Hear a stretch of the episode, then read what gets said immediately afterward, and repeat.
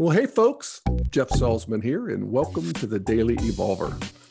It occurs to me that some of you may not know me, uh, and so I'll do a quick introduction of me and how I approach Integral and what I'm doing here.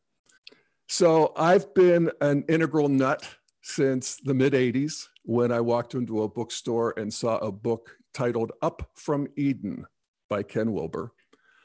And as a lonely seeker, up from Eden hit me right between the eyes. Oh, up from Eden. We're evolving up from the swamps. And um, that changed everything for me. So I was a lonely integralist for a couple decades and then began working with Ken Wilber, who lived five miles from me, and I had no idea all those years uh, and uh, and the gang at the Integral Institute. That was 2003, and we started the Integral Institute seminars, and we did. I don't know how many, 50, 60 plus seminars on all sorts of things on integral psychotherapy, business, integral life practice, you name it. Because integral covers everything, right? And so we did that. And then in 2007, I started the Boulder Integral Center, here a real bricks and mortar center for integral practice. And we did programs where people came from all over the place. And that's gone for 14 years. Uh, Robert McNaughton took over about halfway through, and it did, alas, close last year. Uh, and um, but uh, what a run! I have been doing this podcast now for I don't know, I think eight or 10 years. I have 268 episodes, they tell me, on my site, dailyevolver.com. And you can find all of that plus, you know, how to connect with me. Uh, there's a connect button. There's a theory button where it's basic theory if you want to turn people on to this or get a little refresher yourself, dailyevolver.com. And so, what I do here is I look at current events through the lens of integral theory.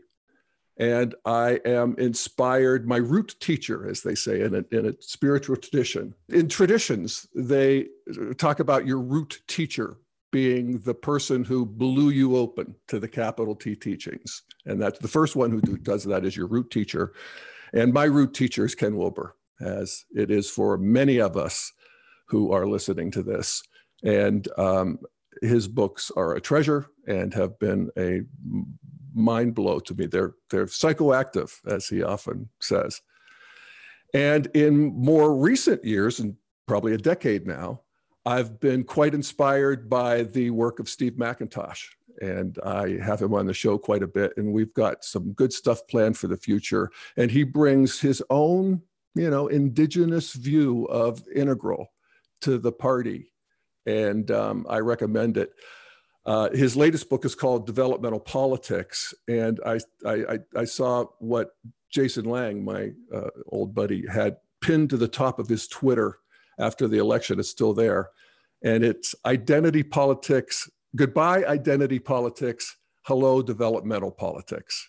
And he links to Steve's book, and I like that. I think we're on the cusp of something new and um, you know many voices are speaking. I've been inspired by so many people but that's where i'm coming from is these two guys are my two big teachers if you will.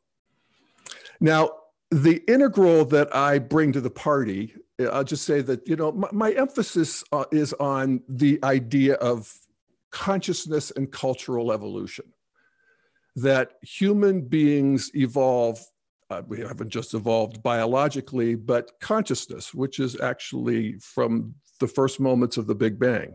You know, that, that uh, subatomic particles have consciousness in their own little tiny consciousnesses and little tiny relationships with each other, where there's little tiny choices that they make.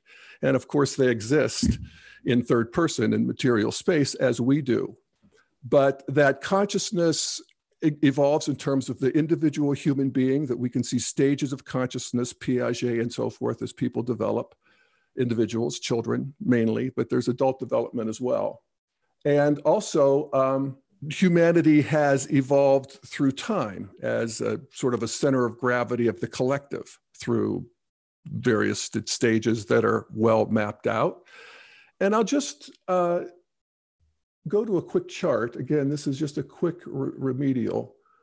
these stages of development, uh, starting with just dawning self awareness and moving up through an enchanted tribal world of what we call magenta or in spiral dynamics purple. Then a warrior stage, which is egocentric, uh, aggressive, uh, vigilant, ruthless, courageous, powerful. And then a great civilization of these red impulses into um, traditional cultures, which value rules, roles, and discipline, and have faith in a transcendent God. Vengeance is no longer mine, it is God's. And um, so I can let all of that relax. And that's very much online still in the world, as is red, as is magenta, actually. And then we have orange rationality, uh, science, individualism, all of that good stuff. And then green, sensitivity, egalitarianism, pluralism, relativistics, um, and, and that as um, integralists, we want to appreciate all of them and have an integration of the best of all of them and to see that each of them has an upside and a downside. I've talked about this endlessly on the show and that our jobless, courageous, powerful, and then a great civilization of these red impulses into um, traditional cultures, which value rules, roles, and discipline, and have faith in a transcendent God.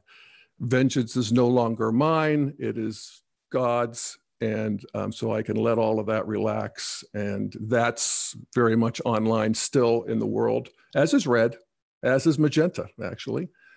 And then we have orange rationality, uh, science, individualism, all of that good stuff. And then green, sensitivity, egalitarianism, pluralism, relativistics, um, and, and that as um, integralists, we want to appreciate all of them and have an integration of the best of all of them and to see that each of them has an upside and a downside. I've talked about this endlessly on the show. And that our job as integralists, which is the stage that is emerging out of green sensitive postmodern stage, is the one that is friendly to all of them and captured by none. It is the new leading edge of the of consciousness both in individuals many individuals are there and beyond and in centers of gravities of the culture. And there's an emerging edge of integralists whether or not they know it uh, that maybe three four five percent of the culture in developed uh, in the developed world maybe 25 30 percent are green postmodern another 25 percent orange 30% maybe, and then the rest are traditional social conservatives, and then you know more uh, mythic and magical. So um, that's the basic s- sort of landscape of of the culture. So our job as integral practitioners is to consciously integrate these things and move into this new way of thinking. And one of the ways that we can describe this new way of integral thinking is that it is multi-perspectival. That is, it takes the perspectives of other people very easily in other stages. Clare Graves, one of the original developmental psychologists that laid all of this out, talked about integral as being the stage that is the universal donor. And so that is a good thing. But it's interesting because I'm in a group of people, integral practitioners, who talk about this sort of thing. And so, you know, one of the projects of integrals to differentiate good from bad in these earlier stages and you know tease them apart and integrate the good and all that good stuff. So it would follow then so what's the downside of integral? And that has been uh, a question that we have and there's been various answers. But one of them and you'll hear integralists and integral theory being critiqued for this is that it's too heady, it's too much thinking. Because there's, there's two stages of integral uh, teal and turquoise. The first one, or, or yellow and turquoise if you're using spiral dynamics. But it's sort of entry integral and then mature integral. And and the, the first one, teal slash yellow, what it gets, first of all, it gets evolution. It gets that one thing evolves out of the next, and by including and transcending, by differentiating and integrating, and there's these various sort of engines of evolution that are at work, and and integral begins to see that. And as a result, they see systems of systems and how everything fits together in a new way. I mean, everything's included. It's so great. And that can seem heady because, you know, all of a sudden, lots more clear to you than there was before. And I, I saw that it, it's interesting to just see in, in real life how these things manifest. And so I was reading, I guess, yes, Sunday in the New York Times about uh, a review of Obama's new book. And it's titled Obama Thinks, and in parentheses, and thinks some more, in parentheses, about his first term. And um, it's written by Jennifer, uh, Jennifer Szalai. And um, and it's it's it's interesting how she critiques him. First of all, the, the headline itself: Obama thinks and thinks some more about his first term. So that theme of him being too heady is, is put forth in this review. And then the second critique that I thought was interesting is the critique of multi-perspectivalism itself. And, um, and people who aren't multi-perspectival, and, and by the way, I don't mean to say that integralists move into this all of a sudden you're multi-perspectival. You know, we have we're waist deep or neck deep in first tier memes, all of us, but we're getting it you know we get that you know, finding somebody to be an enemy is not as interesting as it used to be and you want to actually find out what they think. And so you know people like that. People like it when you're sympathetic to their view uh, and you can see it and you see what they're talking about and where they're coming from but they don't like it when you can't say when you say the same thing about their enemies and you can see their point of view too. So it's a little bit of a no-win situation get accused of birth, uh, both sidesism and uh, you know and i am actually a committed both sidesist i gotta say. But anyway here's what she said about obama that sort of gets to this second piece. She says in the book Obama demonstrates an almost compulsive tendency to imagine himself into the lives of others, parentheses, whether it's Hillary Clinton, John McCain, or in one passage, a Somali pirate. That's what I love about Obama. You know, he um, has that tendency, but you got to watch it. I mean, that's sort of the tone of the article here, you know and um, and you, you get that as an integralist you know? You have the tendency to imagine yourself into the lives of others. It's almost compulsive with you and you should be careful of that. So um, but again that's what i love about obama and um, i can't wait to get the book. So anyway so that's sort of that in, entry level integral if you will yellow teal whatever you want to call it in terms of the color. Uh, but it is uh, but the, then the second stage of integral is that where you've taken enough perspectives and you have to the, to the point where there's this new sort of expansion of identity where there's a larger space of who you are within which all these perspectives are arising. And you may have a favorite and you may have the one you had as a kid and you may see all of these but you see them not be them and so what's cool about that is that they're all available to you. And there's a certain wisdom that comes online that causes the one that is most appropriate to show up.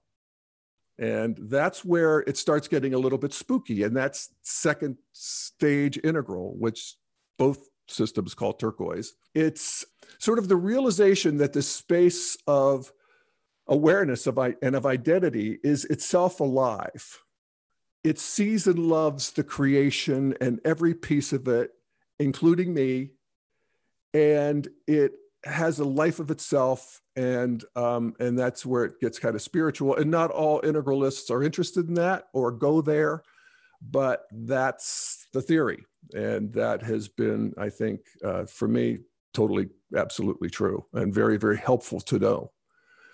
I always think of um, you know, art is a way of getting to this because words fail at some point with these realizations.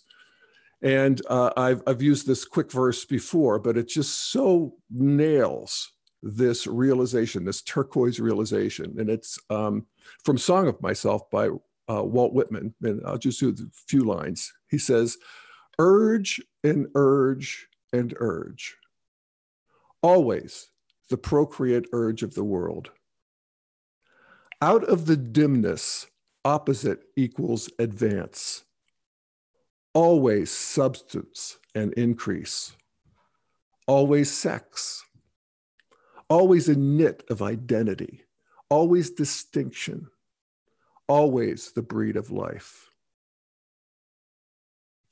And I just think that is the realization, that's a turquoise realization there, that it's happening under its own power. And we're part of it and we should be and it matters